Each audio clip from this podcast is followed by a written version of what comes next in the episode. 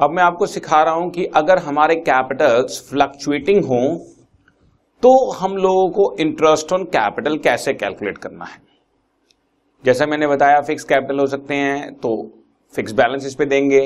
लेकिन अगर capital fluctuating होंगे तो कॉमन सेंस है, सारा साल में हमारे कैपिटल चेंज होते रहते हैं। अब ऐसे केस में हम लोग किस बैलेंस के ऊपर इंटरेस्ट दें? तो छोटा सा रूल है, हमेशा on the opening balances of capital अगर opening balance of capital given है तो बहुत ही सिंपल है ओपनिंग कैपिटल पर कैलकुलेट कर दो। जैसे मान लेते हैं ओपनिंग कैपिटल है दस लाख रुपए और इंटरेस्ट देना है दस परसेंट तो दस लाख का दस परसेंट एक लाख रुपए इंटरेस्ट आएगा। लेकिन कुछ क्वेश्चंस में ऐसा होगा कि हमारे को कैपिटल का बैलेंस क्लोजिंग दिया होगा, यानी कि साल के एंड का दिया होगा।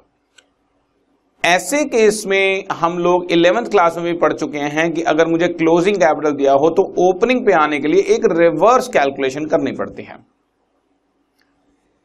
क्लोजिंग कैपिटल में हम ऐड कर देंगे ड्राइंग्स और दो चीज़ें माइनस कर देंगे। दो चीज़ें।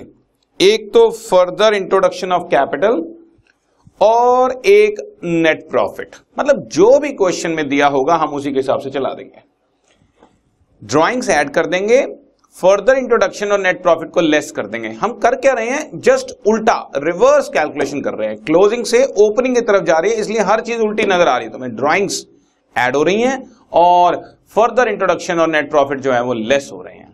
जैसे ही मैं ये एक्सरसाइज करूँगा, मेरे पास अपने आप ही ओपनिंग कैपिटल आ जाएगा और फिर ओपनिंग कैपिटल ही मुझे चाहिए कैलकुलेट करने के लिए। इस पे base